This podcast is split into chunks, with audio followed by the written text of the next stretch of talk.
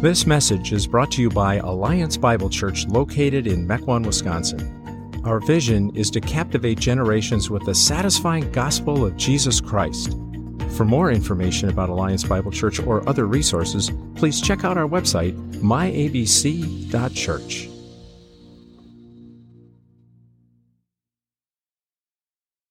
So this summer, we are going through a series entitled Basics. That is, the basics of the Christian faith. Now, I have a sermon series on the basics of the Christian faith. Isn't that something that we already know? Well, throughout Scripture, you see this theme of remembrance. Remember, remember, remember, remember. That's because we forget. And actually, you see that a lot in the Old Testament, that the people have forgotten God and his word. And secondly, there are ways that we as a church can grow. And so we look to the scriptures to see how we can grow together. But the world actually preaches a message to you and I throughout the week. That message is all about you. You do you. Love yourself. It's all about you and your self-esteem. But the church is actually supposed to be different. The church is called to be much different from what the world believes and what the world preaches. And so as you look through the New Testament, you might come across these one another's. And these one another's in the New Testament show how the church, how the people of God, how Christians are to relate to one another, interact with one another, treat one another. And so today I want to focus on a few of those. But I want to first start with, with love, because I want to show you how love is related to all the other ones that we find in Scripture. So let's turn to John chapter thirteen. John chapter thirteen, it's in the New Testament. Matthew, Mark, Luke, and then comes John. And if you're unfamiliar with that, you can always look at the beginning of your Bible, at the table of contents, to find where John is, or any other book or letter in the Bible. John chapter thirteen. And before we read, it's helpful to know and understand context, because context helps us to interpret and understand the Bible. And so in John chapter thirteen, Jesus is getting ready to depart out of this world. How so? Through death. And the beginning of the chapter tells us that he loved his own, his own disciples to the end. And so what does he do? He washes his disciples' feet. Now that might seem a bit foreign to us, because when you walked into the worship service this morning, our ushers and greeters did not take off your shoes and your socks and wash your feet. And perhaps some of you are thinking, thankfully, that didn't happen. But back in that day, just dirt roads, sandals, and walking all the time. There were no Jordans back then for people to buy to cover up their feet. And so their feet are exposed to the dirt all day long. And so as people are coming into someone's house, the lowest of lows would wash their feet. And so here's Jesus, the Son of God, washing his disciples' feet. A picture of his love and his humility.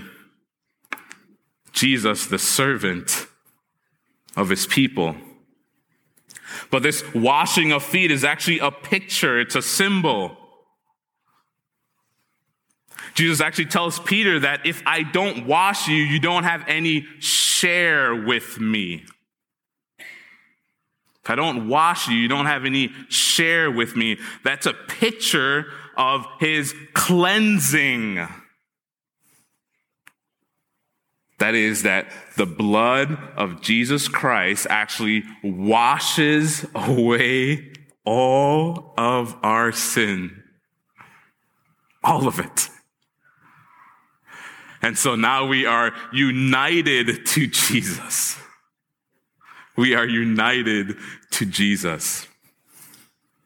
So that's the, the context of this. So let's read verses thirty-four and thirty-five. John thirteen, thirty-four and thirty-five. A new commandment I give to you, that you love one another just as I have loved you.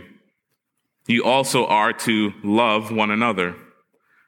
By this, all people will know that you are my disciples, if you have love for one another. Jesus here has a high standard to love one another, just as he has loved us. And the reason why it's such a high standard is because we were ones who loved darkness.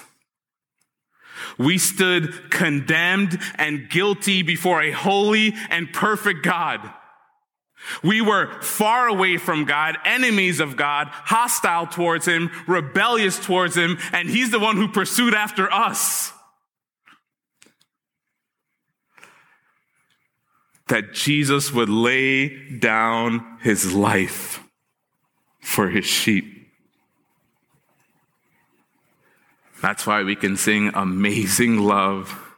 How can it be that thou, my God, shouldst die for me? This is a selfless, sacrificial, unconditional, no strings attached kind of love. It's amazing, outstanding that God would love us when he had no obligation to do so.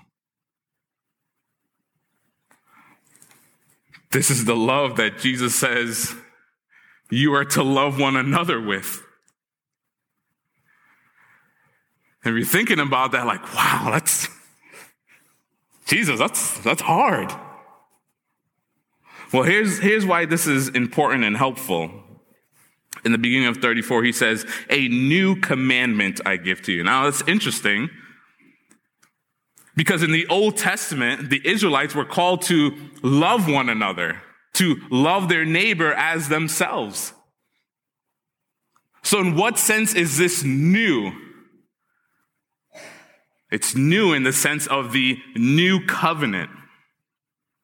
In the new covenant, God promises that he will forgive all of our sin, that he will be our God, that we will be his people, that he will remember our sins no more, and now he has given you a new heart so that you can love him and love your brothers and sisters in Christ. So it must be rooted in the love of Christ for you in order for you and I to love one another. So we must remember that. And so it's important that you first must be washed by the blood of Jesus Christ. So have you been washed by the blood of Christ? You know, usually when you get a cut on your finger or somewhere else, or your kid gets a cut, and it gets on your clothes, it's it's stained. You see the blood on there. But what's amazing about Christ is that his blood actually cleanses you, wipes away all of your sin. And You're now adopted into his family. And know that this adoption into his family is not just something that's abstract.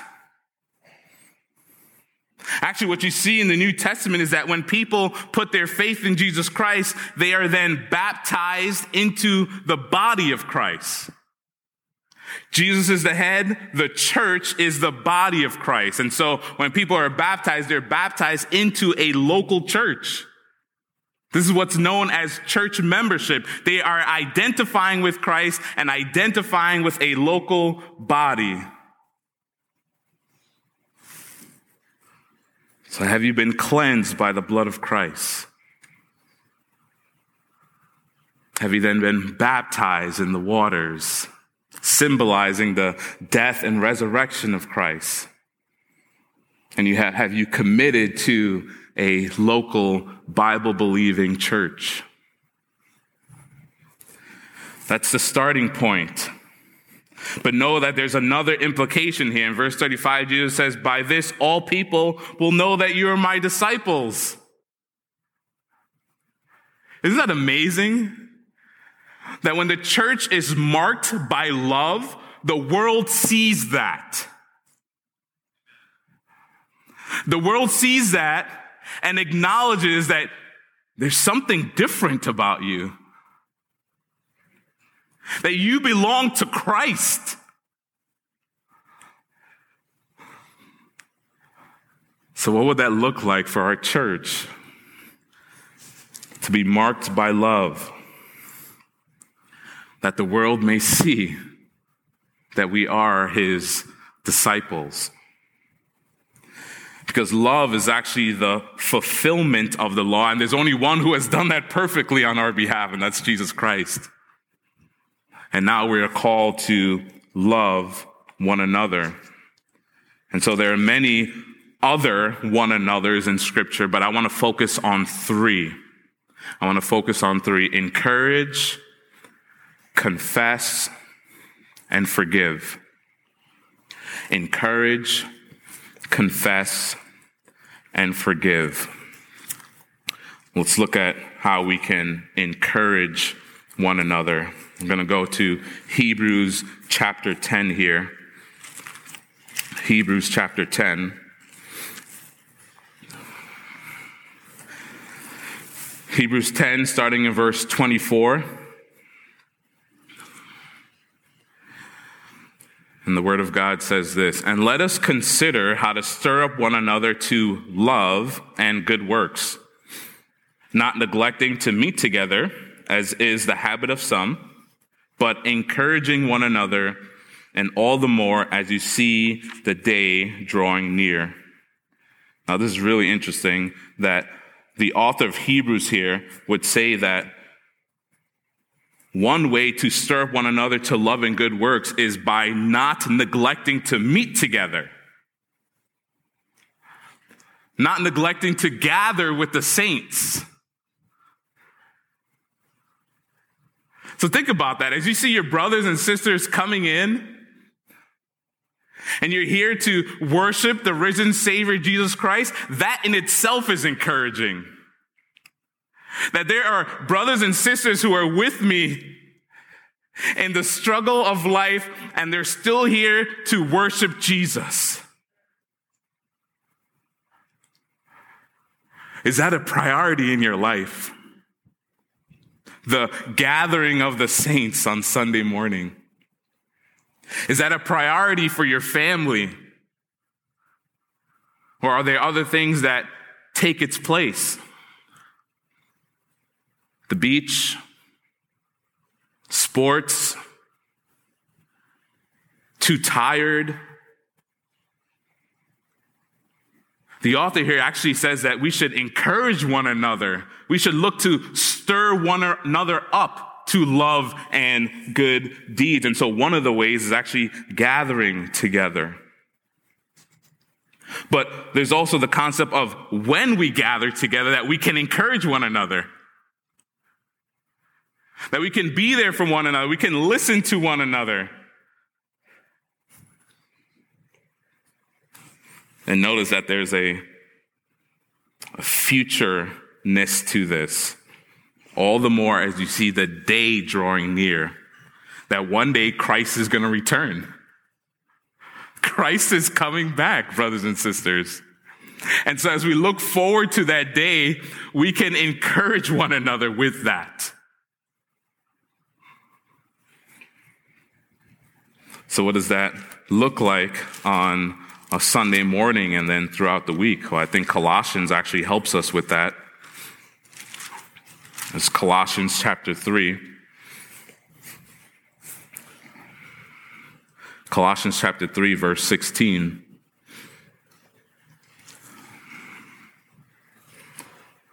God's word says, "Let the word of Christ dwell in you richly, teaching and admonishing one another in all wisdom, singing psalms and hymns and spiritual songs with thankfulness in your hearts to God."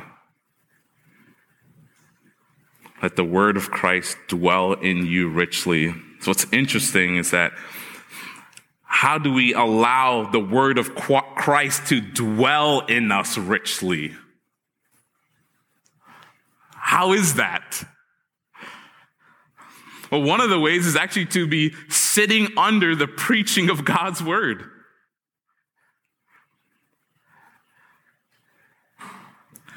When pastors are preparing throughout the week, what we're trying to do is prepare a feast for you to feed on the word of God, to be fed, spiritually speaking, on God's word. So that as you gather on Sundays and you sit under the preaching of God's word, you're being fed.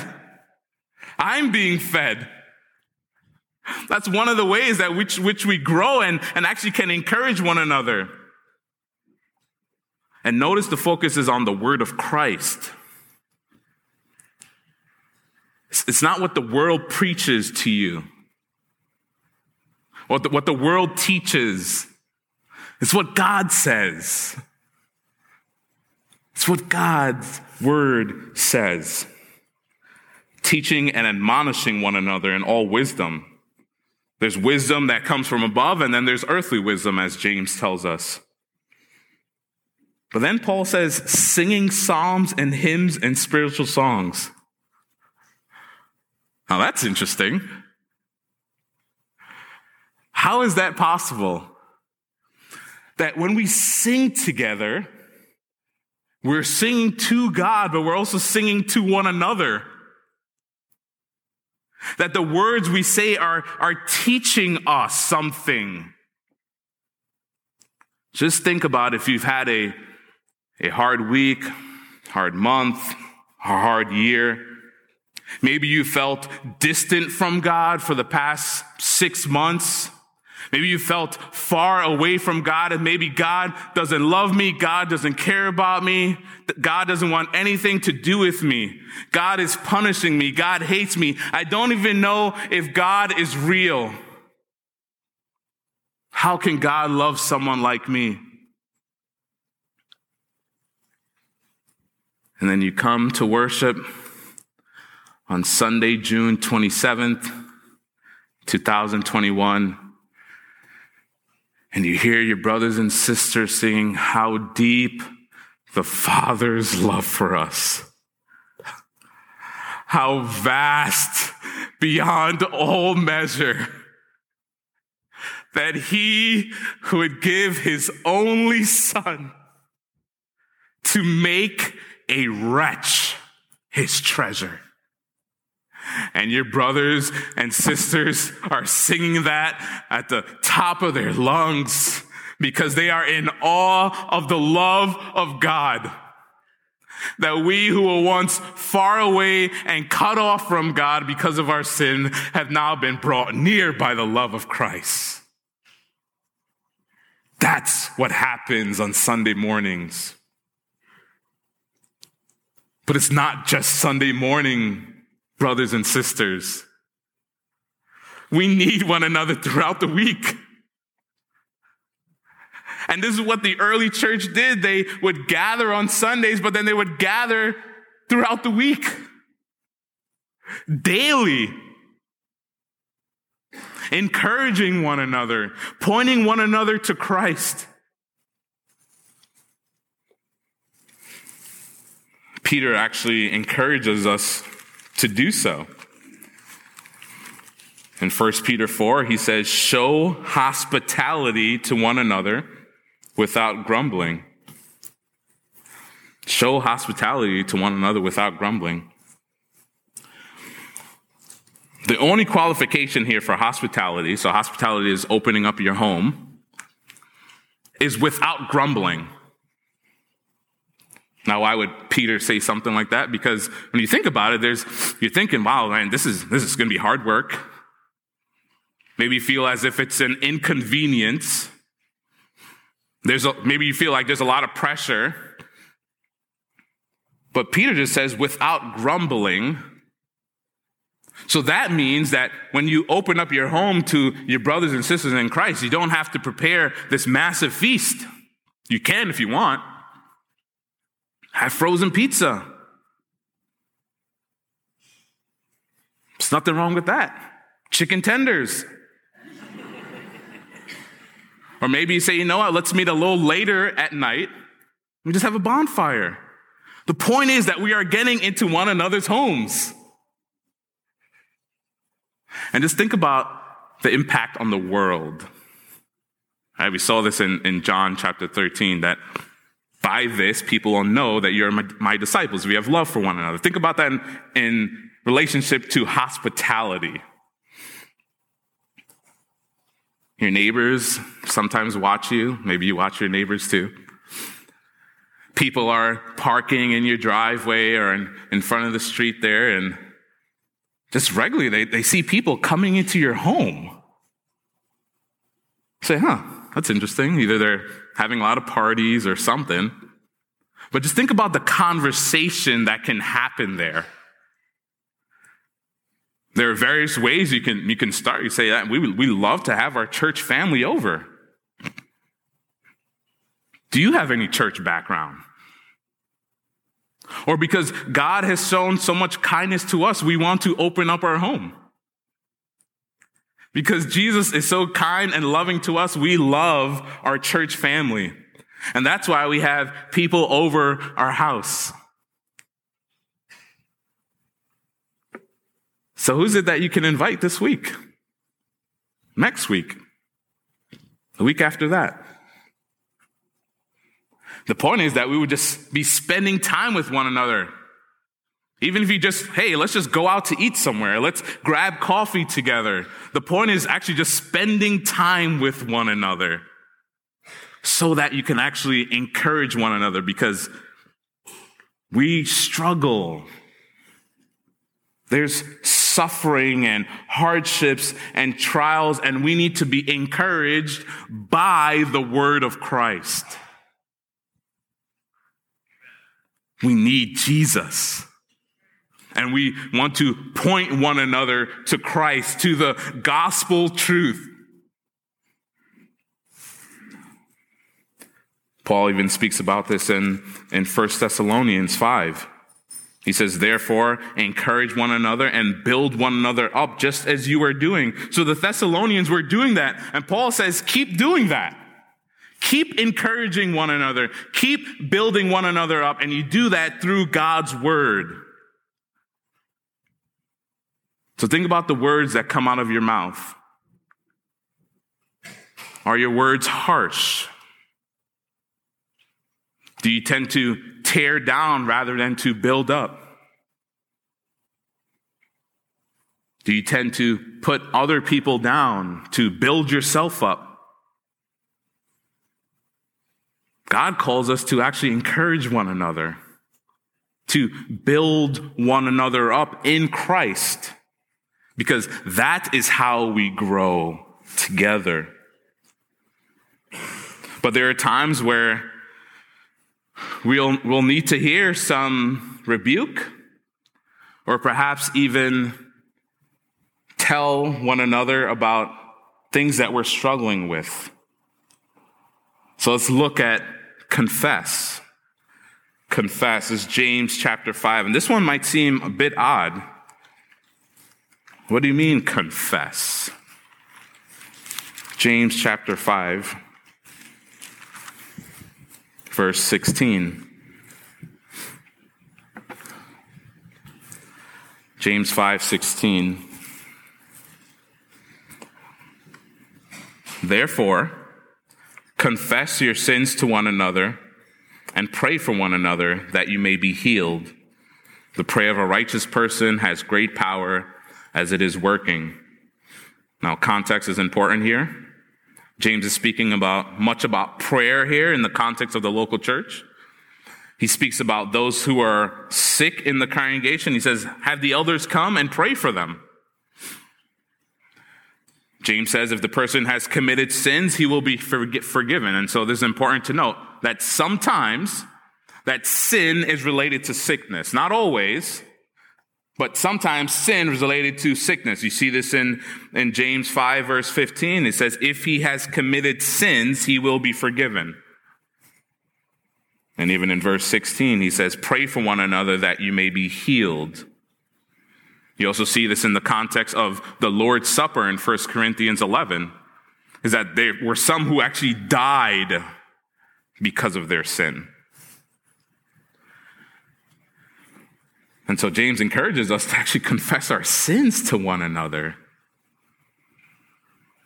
That might be a bit foreign. Confessing sins to one another.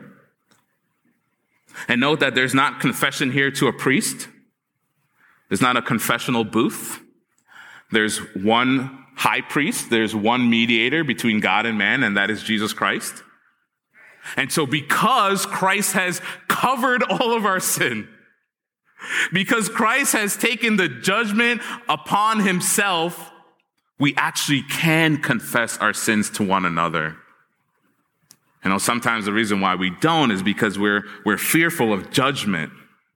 We're fearful of rejection. It's hard to be vulnerable. It's hard to open up. How can I do something like that?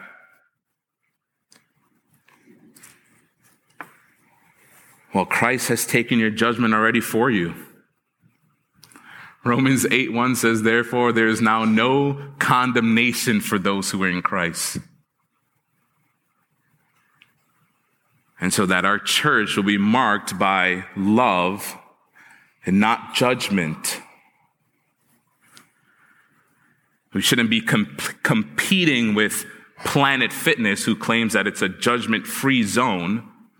But rather, the church, when your brother or sister actually confesses their sin to you, James actually tells us what we should do. It's actually pray for one another. One of the ways that you can love your brother and sister and encourage them is to say, thank you for being honest and vulnerable with me. Thank you for sharing, brother, because guess what? I need prayer too. I need God's grace too. So that's one thing we could be praying for as a church, that we would be transparent with one another. This doesn't mean airing out everything to everyone, but that you find a brother or sister in Christ that you can share with the struggles of your heart, that they can point you to Jesus Christ. Sometimes we like to think we have it all together. Everything's good. Everything's fine. On the inside, we're We're, we're struggling. We're having a really difficult time. So what would that look like on Sunday morning? To say, hey, I need, I need some prayer. I've been really impatient this week. I've been really stressed at work this week. What would it look like for you to go up to your brother and sister and say, would you help me? And for you, brother or sister, to respond, I will help you. I will walk with you. This is what Paul says in Galatians chapter six. He knows that we will sin, that we will continue to sin, even though we have been united to Christ now. He says this in Galatians six, brothers, if anyone is caught in any transgression, you who are spiritual should restore him in a spirit of gentleness. Keep watch on yourself, lest you too be tempted. Bear one another's burdens and so fulfill the law of Christ. That we are called to walk with each other with gentleness. Because you remember too that, guess what? I also need Christ.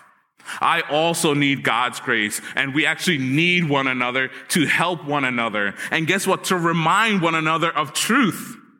Remember, let the word of Christ richly dwell in you. So you can remind your brother and sister, brother, your sins are forgiven. Sister, God has given you a new heart so that you can walk in obedience now. Brother, your obedience is, your, your salvation is not dependent on your obedience. It's dependent on the one who earned it for you. And that never changes. Those are the words that we use to encourage one another with, not judgment. But there are times where your brother or sister will sin against you. And so we're called to forgive. We're called to forgive. Colossians chapter three. Colossians chapter three. Put on then as God's chosen ones, verse twelve, holy and beloved, compassionate hearts, kindness, humility, meekness, and patience, bearing with one another, and if one has a complaint against one another, forgiving each other as the Lord has forgiven you, so you also must forgive. And above all these, put on love, which binds everything together in perfect harmony. Now, how is it that we are to forgive one another? Well, it's because first God has forgiven you, brothers and sisters. When a brother or sister sins against you, you have to remind yourself that I have sinned in an enormous amount against a holy and perfect God, and this God who actually should send me to hell has forgiven me. And so because of that, because of him, I actually can forgive my brother or sister in Christ. That we will be a church marked by forgiveness. That we will be marked by forgiveness. That we would bear with one another. We would be patient with one another. That we would walk with one another through these things. And that's only because Christ has forgiven us. And since you and I have been forgiven by God, we're actually called to forgive our brothers and sisters in Christ. But if you haven't been forgiven by God, if you have not put your trust in Christ alone for your salvation, the Bible says just call upon the name of the Lord and you will be saved. Jesus will wash away all of your sins. All of it. The only way to enter into the kingdom of God is if your sins are forgiven and you are clothed with the righteousness of Jesus Christ. But if you are forgiven, we're called now to forgive one another. And we're actually reminded of this when we partake in the Lord's Supper every month. That when we see and taste the bread, that we are reminded that Christ, Christ gave his body for me. That Christ endured so much to earn and secure my salvation for me. That Jesus drank the cup of God's wrath. That he was judged for me. that he was condemned for me, that he was deemed guilty and a criminal for me, that he bore all of my sin upon himself, so that I will never taste even an ounce of the wrath of God. I receive the blessing of forgiveness from God, and that Jesus has shed his blood for me to wash away all my selfishness, all my grumbling and complaining. Every time I've been self-centered and will be self-centered, Jesus has washed me from that. And now he has created a new people, his church, to now show that love towards one another. Would you pray with me?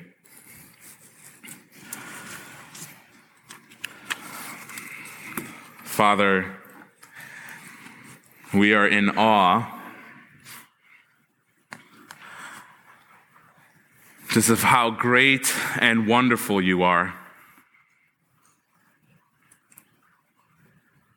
You have bestowed your love upon us that we should be called children of God. And that is what we are. And so, Lord, we give you thanks for that.